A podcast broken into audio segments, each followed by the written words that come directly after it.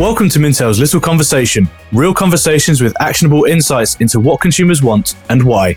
My name is Andrew McDougall, and I'm Director of Beauty and Personal Care Research at Mintel, and I'm excited to bring you our latest instalment chatting with more of our lovely experts.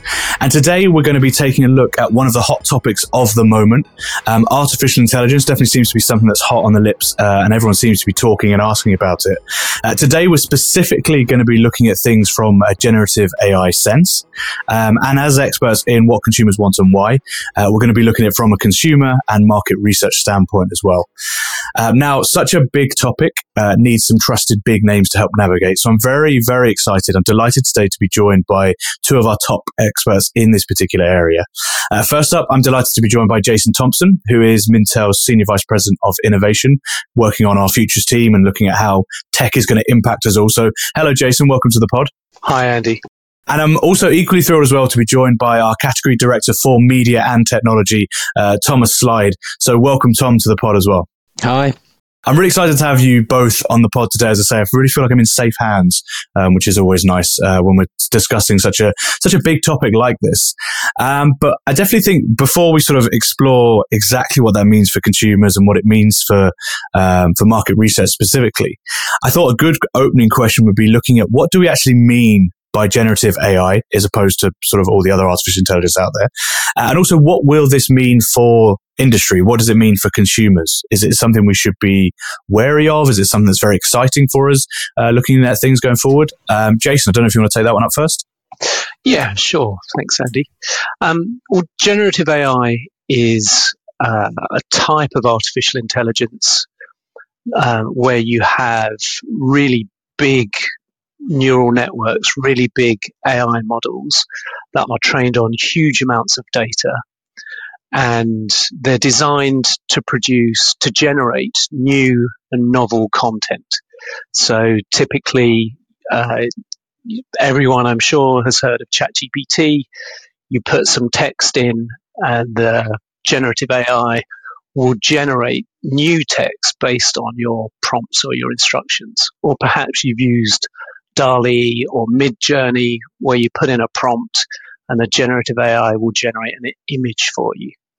And so really it's a type of AI model that's really come to the fore in the past 3 or 4 years, where it allows you to give the model direction and instructions, and then the model looks at all of its patterns that it's learned from huge data sets it's processed, and it uses that to generate new and novel content based on what you direct it to. Did that make sense? It did make sense, yes. And you mentioned some models that I have already played around with and played with before, and I'm sure many other people have as well. I know ChatGPT is something that I think a lot of people are sort of using right now. And DALL-E, interestingly enough, my 3-year-old son loves using DALL-E because he can just tell me what pictures he wants to see, and then he can see cats making friends with crocodiles. So it's great to sort of see how creative it can help us become. Tom, in terms of sort of that creativity, I guess, and in terms of sort of the services that AI can then bring to consumers, how can artificial intelligence elevate that consumer experience through things like personalized services then, or by using these sort of personalized models? Yeah, I think, I think the potential of generative AI in sort of for consumer-facing businesses especially is absolutely huge, if not kind of for all businesses. I think all businesses are sort of looking at this year how they can use generative AI. And the whole kind of experience of consumers could kind of be transformed. And there's all different ways in which you can see it kind of playing out in terms of how content can be produced automatically. So even if you're, for example, a retailer and you want to create automated product descriptions, you can have that, it's companies like Shopify already allowing you to automate the product descriptions, and you can adjust on the model whether you want that description to be more playful or more serious or what have you. And so you can generate that very quickly. And so you don't have to have people in-house writing all of that content over and over again. You can also personalize things much more. We know that consumers like personalization in a lot of ways, and this will really allow for kind of hyper personalization. So you can go onto a website and you could, in theory, see a description of a product that was written effectively just for you. So it's targeted towards you with image generation, you could have product images which are designed to match what you want. So, for example, if you went to look at, I don't know, Ikea, and you were looking at a barbecue, but it knows that you live in an apartment versus a house, it could, you know, show you that product in the context of being on a, you know, on a balcony, perhaps with other balcony furniture. Whereas if it knows you live in a house and you've explained that, it could show you in a garden scenario. It can show you a bit more personalised, as well as things like personal assistance. So being able to navigate retail stores, being able to have a more natural conversational relationship with them in terms of how you look for products, how you search for products. You don't necessarily have to use keyword prompts that we've sort of got used to doing through search engines or even older kind of chatbots. You can now have a far more conversational discussion to find as the kind of products that you want. So I think the whole way that consumers will search for items, will look for things online, will interact with brands, is going to change significantly over the next few years. So the potential of it is huge, and we're really just sort of seeing the early sort of trials of different businesses where companies are kind of experimenting with how it can be used. But I do think as it starts to find those use cases, we're going to see a huge kind of shift over the coming years.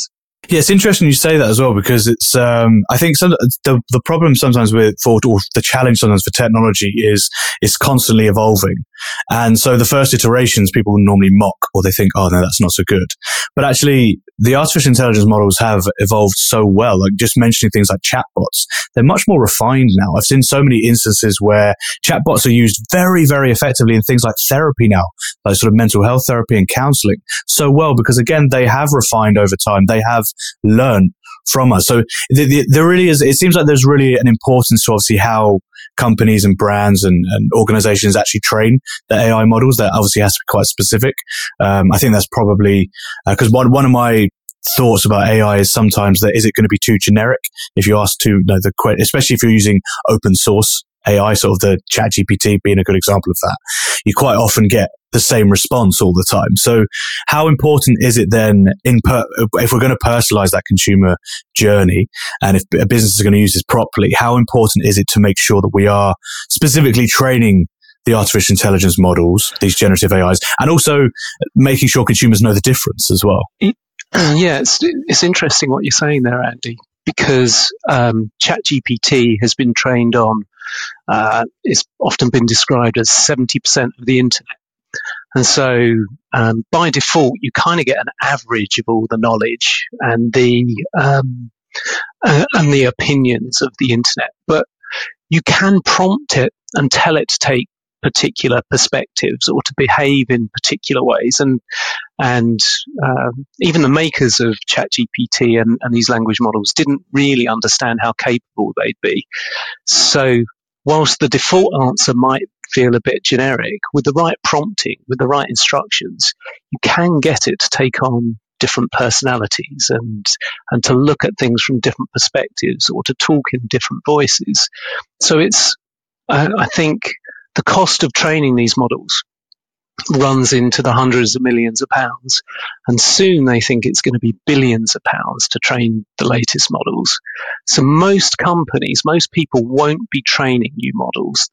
What companies are finding that gives them the best results at the moment is to give the models the right instructions, to give them the right prompts, to change their behavior, and that's turning out to be incredibly powerful at the moment. Even to the extent that there's a lot of excitement in the market research world about synthetic data, where they're having a common pattern is to take a language model and to give it some prompts and some context and some background, and essentially get it to pretend it's a particular consumer or persona, and then you can ask questions of that instance of model, of that prompt, and perhaps it will give you the opinion of a suburban housewife in the outskirts of London, or of a construction worker from Texas.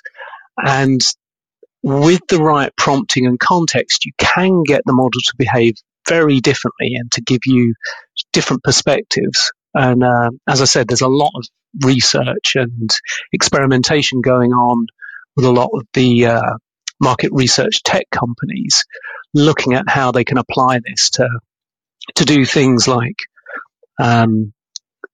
qual and quant research somewhat automatically. And so I don't think it's going to be about training models, at least not for most companies. For the immediate future, it's going to be about building on the shoulders of these giants who've built these massive models. Jason, my understanding, and you've got a better understanding of the technicalities than me, but is that the models themselves, because they're trained on such vast quantities of data, and you touched on it there where the companies that are building them themselves don't necessarily know or understand how the answers are reached that they come out with, right? So they know that they can pull certain levers and tweak it to change the outputs, and they're sort of experimenting with that as we go along. But there's a lot of discussion around having a sort of personal AI that people will sort of have an AI assistant effectively, which will be on their phone or whatever, which they will engage with the world and they can walk around and ask for recommendations and that kind of thing. So I was just kind of wondering from what you were saying, whether we could kind of end up with a place where we need to understand what consumers kind of are thinking with nutritional research, but we also kind of need to know what their AI assistant is thinking, because we don't know. And we could almost do research on the assist on the AI assistant to know not just what someone a Gen Z is thinking, but also what the Gen Z's AI is going to recommend to them.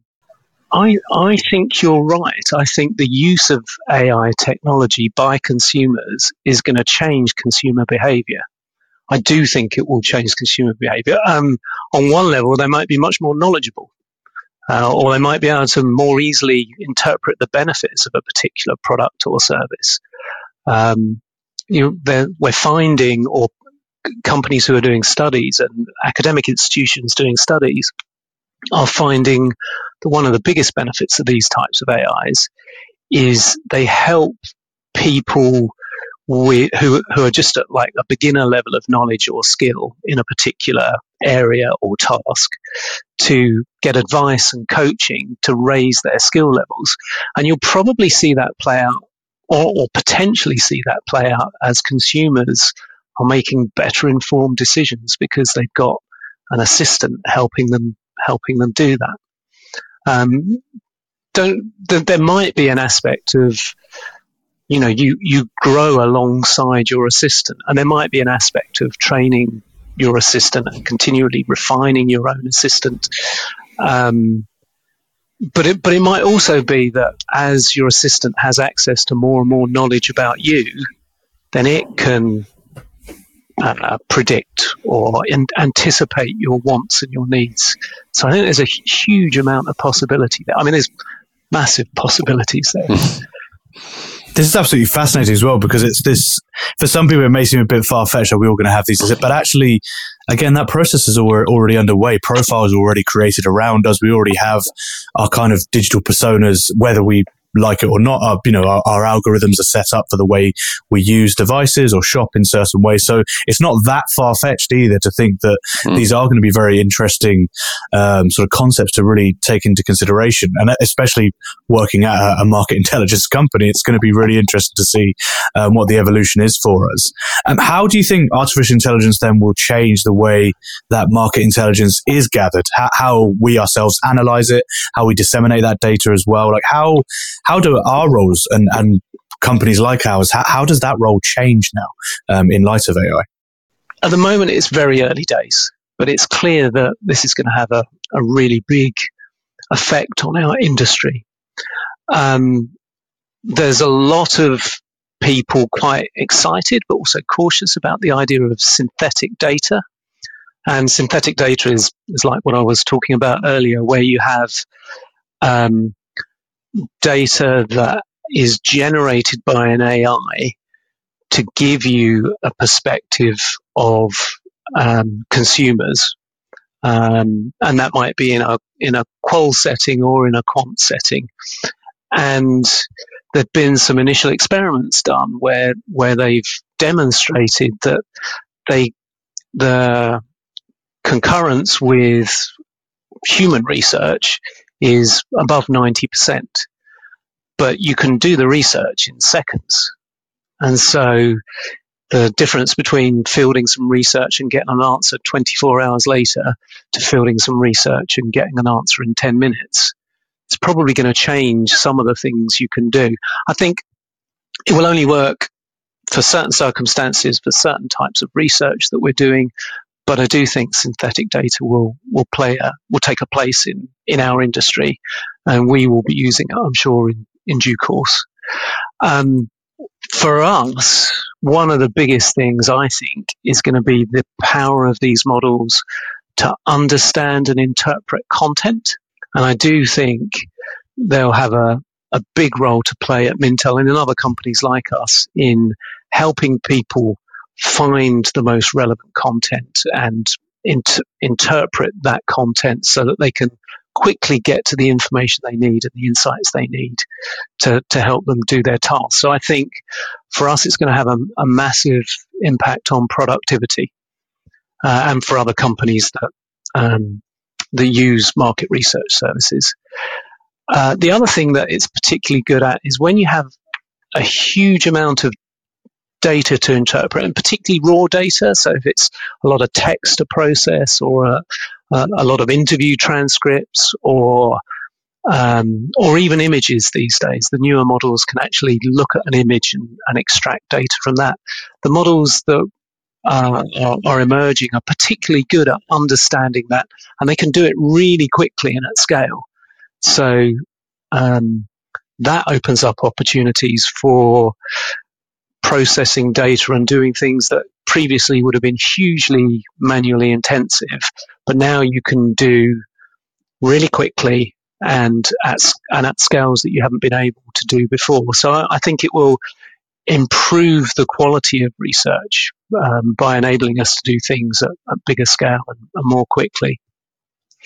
And you know, I don't know if either of you have ended up working on coding verbatims or looking through qualitative research or any of our quant research. Perhaps there's probably other people in the Mintel team that do that. But there is an opportunity to apply this technology there to, as I said, to help speed up what we do. I don't think the current models are particularly good at creating insight. So, as you said, a lot of you'll find if you ask ChatGPT a question, some of the answers that it gives you are a bit generic. And similarly, if you ask one of these models to create some insight from some data you put in front of it, the answers are a bit generic and perhaps not very insightful. Now, some of that will get better as the models get better. And some of that will get better as we get better at using it. But I still think there are places where we will use AI and many places where humans and human expertise is essential. Yeah, I think that's a really interesting point, because I think it's definitely in terms of efficiency, and from what I see from a category point of view in beauty and personal care, I've kind of likened like this, as you mentioned, the speed that AI can do certain things. In some regards, it almost makes the seemingly impossible possible, just in terms of the fact that it would have taken us potentially our whole lifetimes to maybe find an ingredient or a molecule that can be used in a consumer product or in a formulation. But actually AI, through training it through clinical trials and databases and all this variety of data sources, it can actually sift through and look for these molecules potentially better, because it knows where to look, or it can at least point the human in the right place to explore. Absolutely. Looking outside of our industry, I think, and the benefits that AI might bring to society, that's one of the places where I'm most excited, is the idea of using AI to speed up and improve scientific research. And there's lots and lots of applications like the ones you hinted at there, you mentioned there. That I think is going to make a big difference to humanity, I hope. I'm an optimist, by the way. I find it very difficult to look at this topic pessimistically. I'll have a go if you want to try that later. But I probably should have asked you right at both of you right at the start, the the pod actually just said, are you optimist or pessimist? Just to see which camp you're in, really. But no, I think it is exciting to see what can be done, I think, and how we can, and I do believe it can be used in some very negative ways. And I think they're probably more well documented than what we're discussing here, and maybe a little bit more exaggerated and headline grabbing than what we're discussing here. But I do think the positives around, even again, just thinking about it from an industry perspective, looking at sort of finding sustainable alternatives, like AI can help us to find those sustainable solutions much quicker. As you said, scientific research can sort of be propelled forward through this. Even things like, again, to use a industry specific example, looking at things in the fragrance industry, for example, we have constant changing regulations, and the ingredient resource is constantly fluctuating. So prices are high or they're low, or an ingredient is scarce. So again, AI can help you find alternatives very quickly so that you can make things more cost effective. It can make things more commercially viable and scalable. So I think there is a lot of sort of the legwork stuff being done in the background that is very, very interesting. I do think as well, though, from what you were saying, there is, and I don't know, Tom, if you feel this as well, but there's possibly a lot of obstacles to get over, though, still in sort of the short term with the consumer. So with regards to building up that trust, and when you talk about the synthetic data, I mean, how far do we need to go with that for it to be trusted, for people to actually look upon it favorably? I do know that, you know, I have used a generative AI model before and then received a response, asked where it got that data from, and then it's told me that it's made it up. It tells me it doesn't have it. And it's kind of like, oh, okay. So very difficult to build trust on that regard. So is there still a long way to go in that, in that regard as well, in terms of building that trust and those obstacles to overcome? Yes, I think so. I think just going back to the first point, I would say about being an optimist or pessimist, I think as with most things humans have ever invented, it depends entirely on how they will be used. So you can, depending on how you deploy that, will depend on whether it's a positive or a negative. And who you are, whether you're looking short-term, long-term, high level or low level, is going to depend on whether you think it's a good thing or a bad thing. So, you know, I think at its core, generative AI is a productivity tool. And like you say, it really takes the legwork out of a lot of tasks for people. It allows you to be far more productive as a business. It allows you to be more personalised. It allows you to localise content and product offerings and that kind of thing very easily. But obviously, as with everything, there's people doing those jobs, and so those jobs no longer need doing. Now, as with almost every technological innovation since the Industrial Revolution, technology tends to create more jobs than it destroys. But that doesn't take away from the fact that obviously there's people doing those jobs and destroying them, and it takes time to retrain them. I was doing some research ahead of the pod today, and Korn Ferry are predicting a shortfall of 85 million people in skilled roles by 2030. And I know there are many, many industries at the moment where if you ask them surveys, they say their progress is being held up because they can't hire the right skilled workers, the right skilled employees. So, and then if you combine that with perhaps some of the demographic changes that are happening and maybe even got accelerated by COVID, there's potentially the risk that AI is going to replace jobs may be mitigated by the fact that many of those kinds of jobs are going to have a lack of people to do them anyway. And I don't think it's going to replace people in not in the near future. I think it will help people be much more productive. And there's that common meme, that common trope going around at the moment, where AI is not going to replace your job. Someone who's good at using AI is going to replace your job. And I do think that's where we'll go. But as I said, I'm I'm very optimistic about things. So, well, but it raises a good point as well, because that was in a world where AI can do so much, as you mentioned, Tom, as well. Like the rot constantly evolve, like with technology or tech innovation, this has always been the case. So, what is the role of humans? What is the role of the human expert going forward? How can we collaborate with AI to produce even better insights and results? Because as we I think both of you have alluded to earlier on in the conversation about how you're still going to need the human element. AI is not going to replace it. Whilst it can be much more intelligent than us, it still will need us. Mm-hmm. What is that role going to look like then going forward?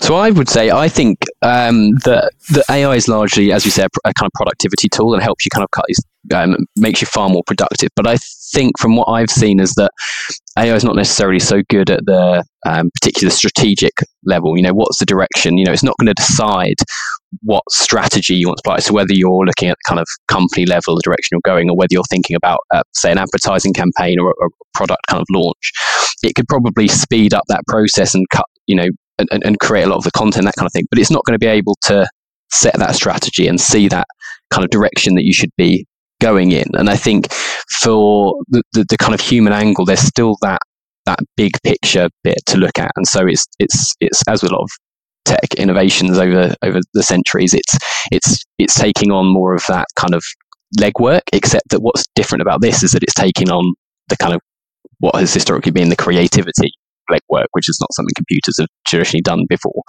and free people up to sort of look at the bigger picture, the strategy, the direction, the branding, that kind of thing.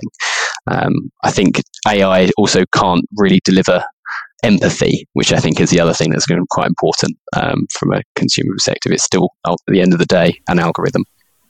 But will it be able to? In the future, will it be able to? Will it be able to, as the machine constantly learns, are we going to, I'm very much looking in the crystal ball now, by the way, but are we going to live in a world where it can learn that? I mean, it is going to help with that in the future as well. Is that going to be something? And also, what are then the ethical implications of relying on artificial intelligence to do certain things? I mean, I think it can fake it now, right? I mean, there are people putting mental health chatbots together that are apparently, and I haven't seen any studies on it, but that are apparently quite effective. But it is artificial. And I think there's always going to be a place for the authentic. So I think even if these tools become so good at things that they approach or exceed human level performance on certain tasks, I still think that there are going to be a bunch of things like empathy and relationships where then the authenticity is an essential part of that ingredient. So I do agree with you there, Tom. Models will get better and better, and they will become more and more powerful.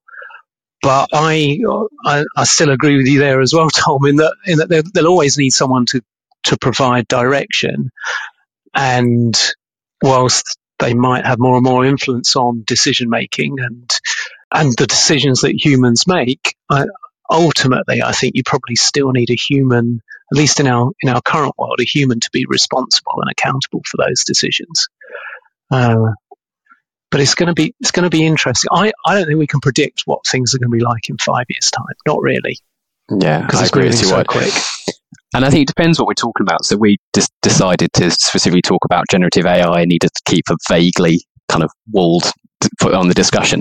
But I think as you move forward, one of the things that's being discussed a lot, and certainly in much more dystopian terms, is artificial general intelligence, which is AGI, which is more like an AI that can kind of do everything, which is still nothing that hasn't been invented yet, but is being worked on by a lot of companies with lots of money. And that's a whole different kind of thing, I think.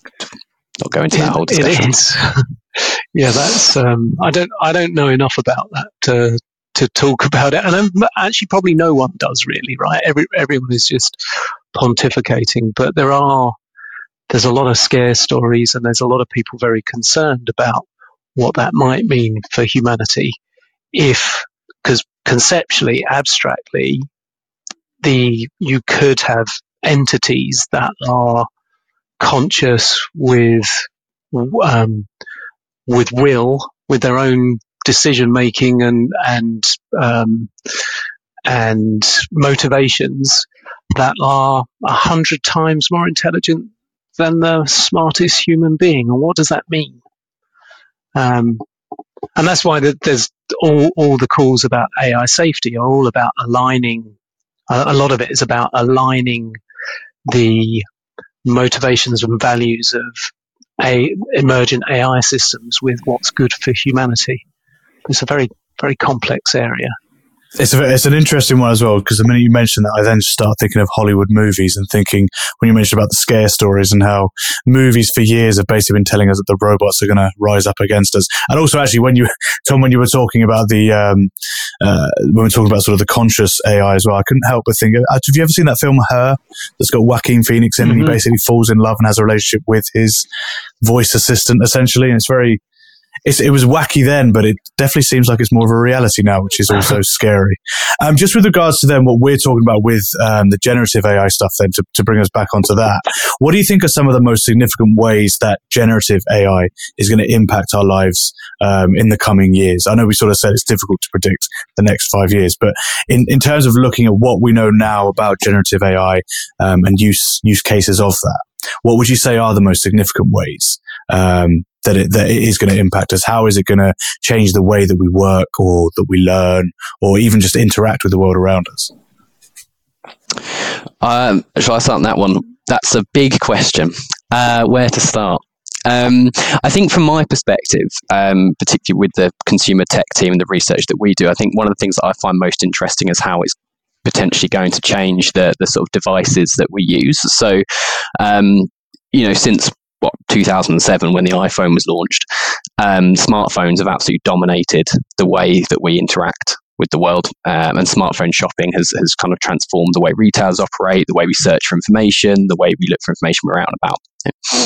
And there's a lot of, for a while, there's been a lot of discussion around what's next. So smartphones have gradually kind of reached a limit of their kind of design hardware capabilities. So yes, they get all the iterative improvements, but to be honest, they've kind of largely reached a form factor where they all look roughly the same and they kind of have, the same kind of style and stuff. So the question is actually, does this technology allow us to enter into a new phase where the smartphone perhaps could start to maybe not disappear because we've still got desktops kicking around, but certainly move into the next kind of phase of hardware technology in terms of how we interact.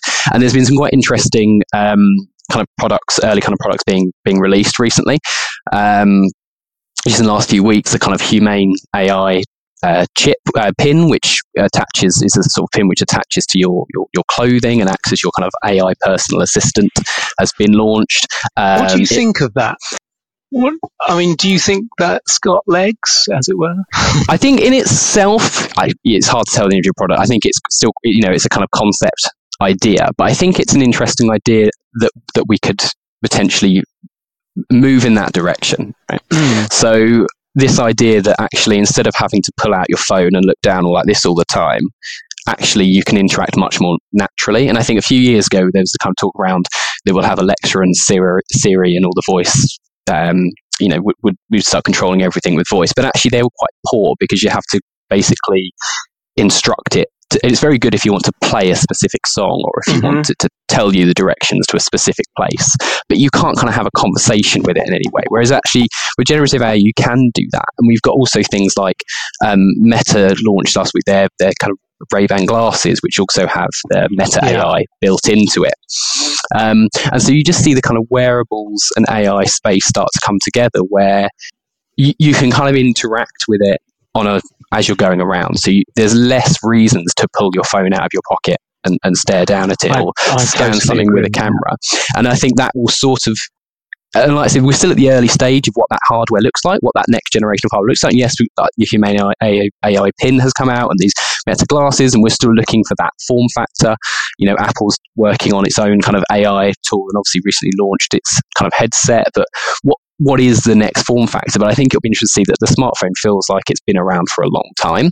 And it also, it's limiting in many ways and that you have to pull out and stare at it and poke your finger at it. Yeah. So actually, how will that change in the way we do it? And I was talking with Johnny Forsyth, the food and drink analysts here about how it can change the way we interact with food, and particularly in terms of the AI pin, if it can interact with your other wearables, for example. So if you imagine it's with your watches, it can now track your blood sugar levels, your heart rate, and that kind of thing. And showing an example where you can hold a food, a chocolate bar or something out in front of you, which they did in the trial, but it actually can tell you whether or not you should have that, whether you've had too much sugar for the day, whether or not it'll be healthy, whether or not it's something that it might have an allergen in it or something like that.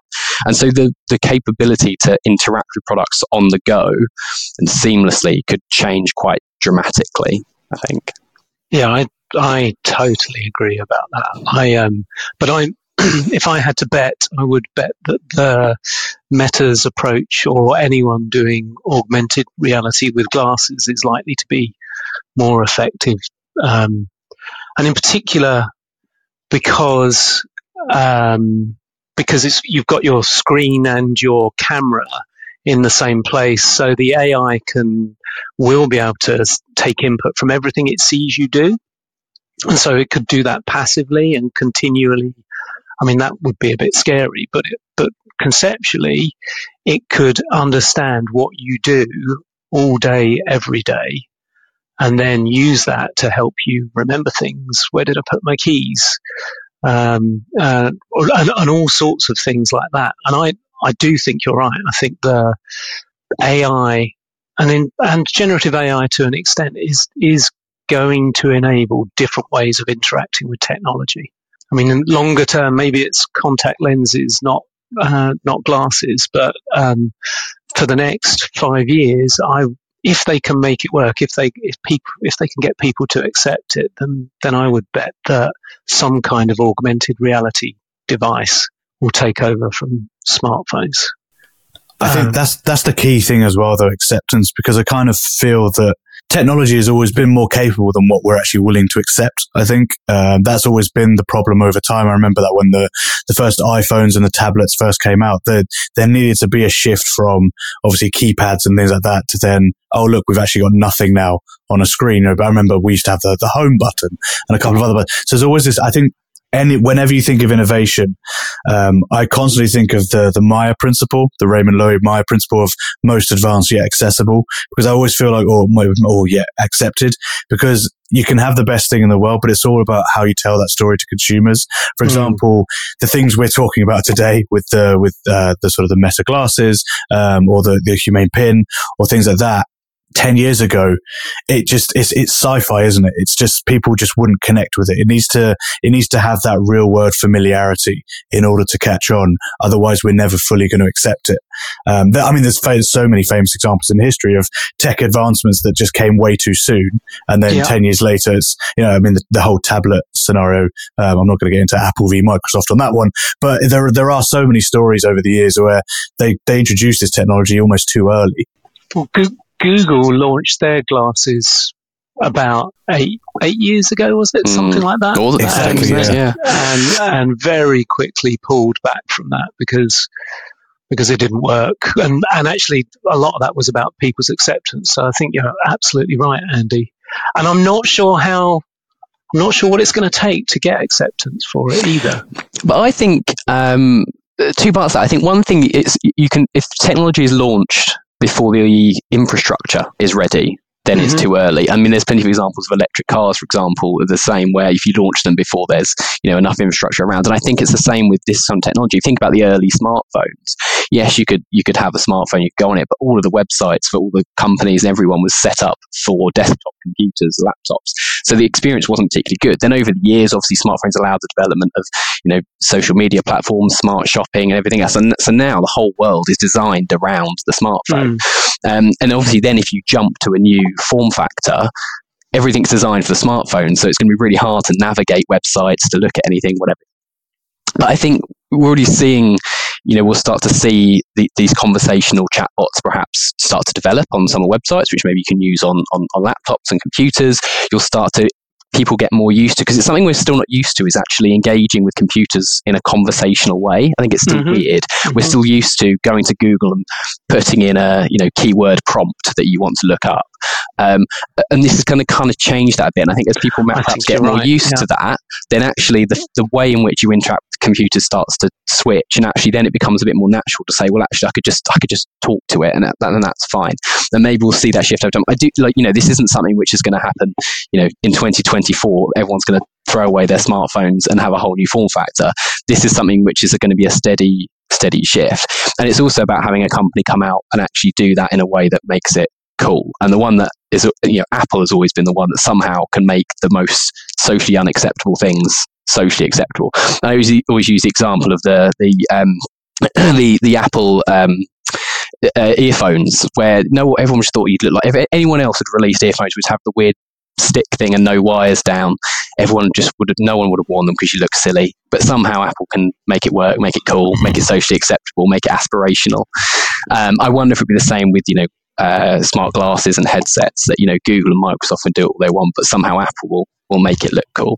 And, you know, I think it's also worth noting that, you know, I think there's rumours that OpenAI, for example, are working with Johnny Ive, the old former Apple designer, on designing some hardware that will be designed specifically for ChatGPT and that kind of thing. So you might start to get some much better, more intuitive, more natural devices start to come along, which gradually take off some of the tasks that smartphones have done over the last 10, 15 years. I think that's a good prediction. In 5 years' time, I think there'll be other options and they'll be starting to get adoption.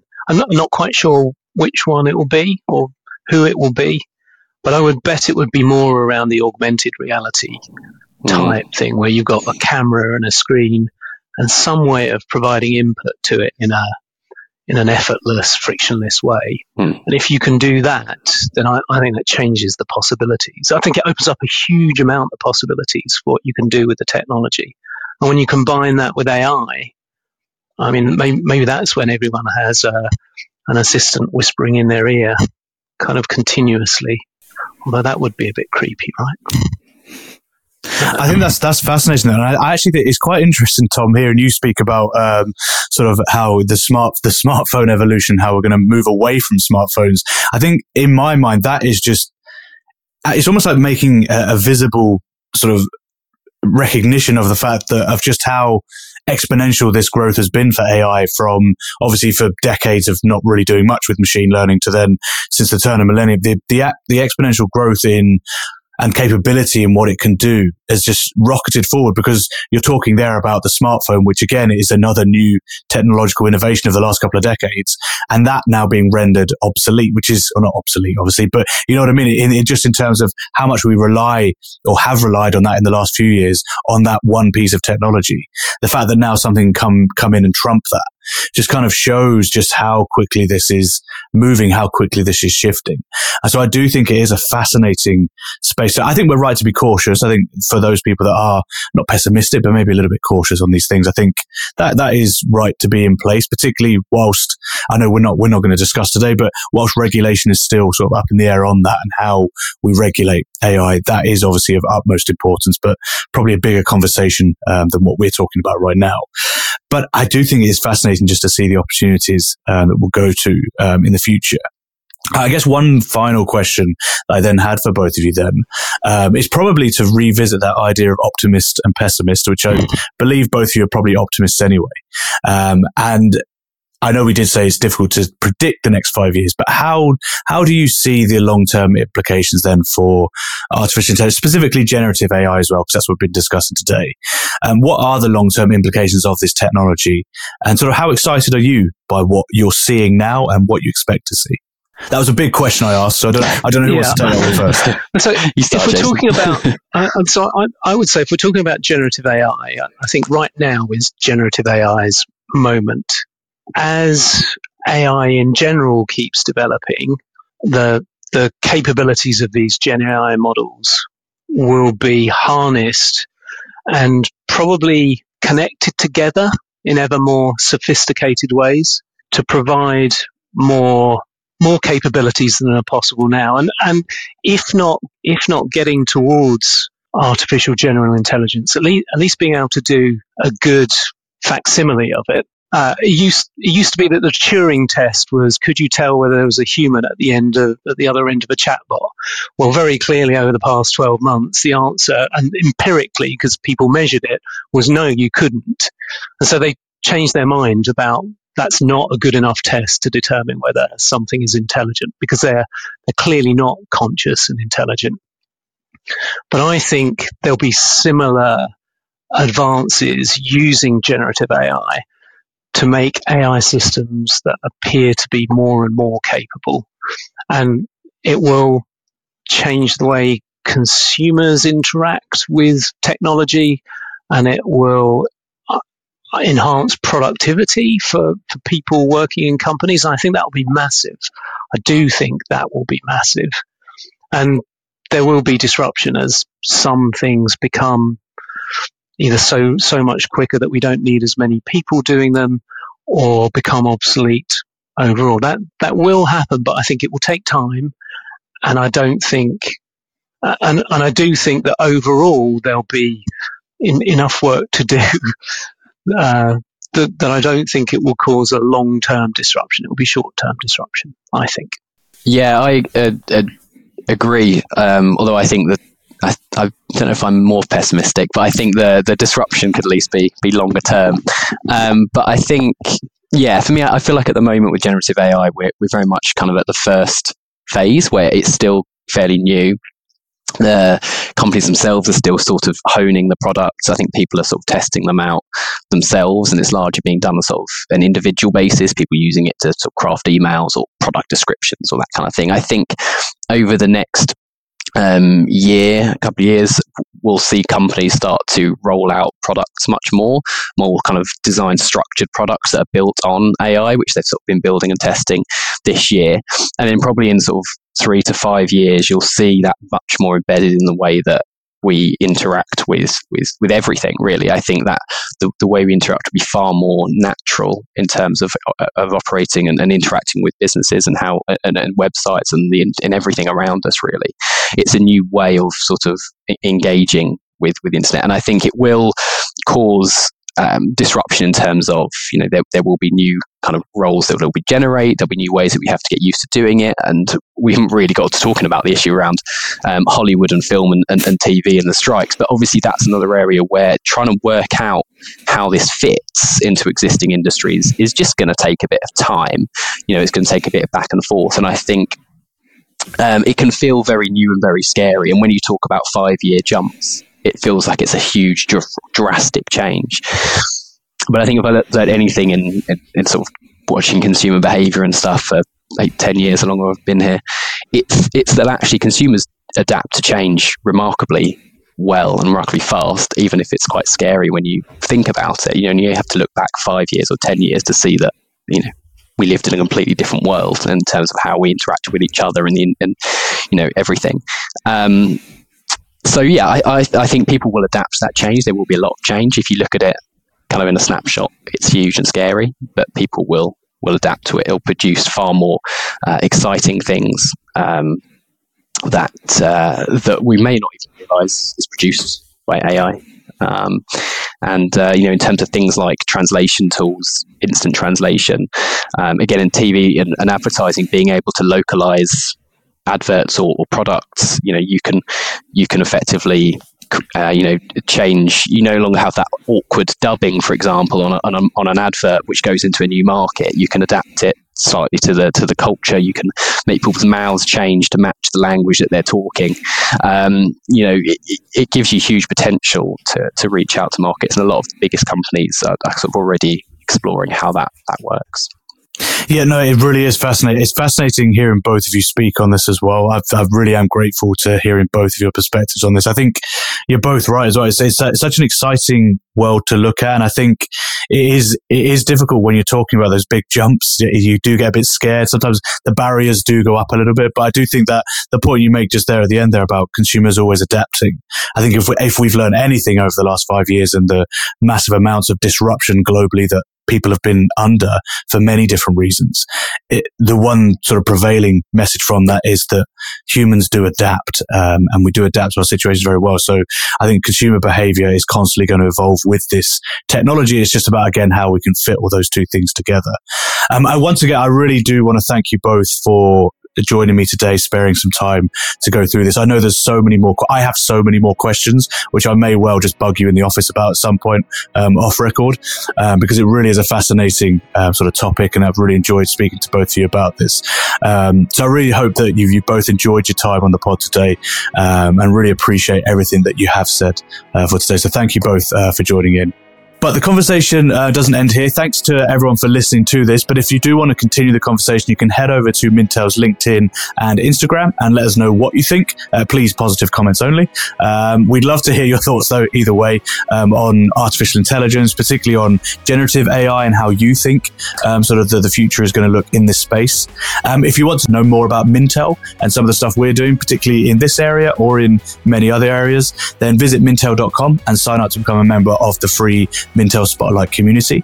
Also, make sure you never miss an episode by subscribing to this podcast and liking this podcast on iTunes, Spotify, or wherever you get your podcasts. But all that's left for me to say is, once again, a huge thank you to both Jason and Tom for joining me today. It's goodbye for now, and we'll catch you next time for the next episode of Little Conversation.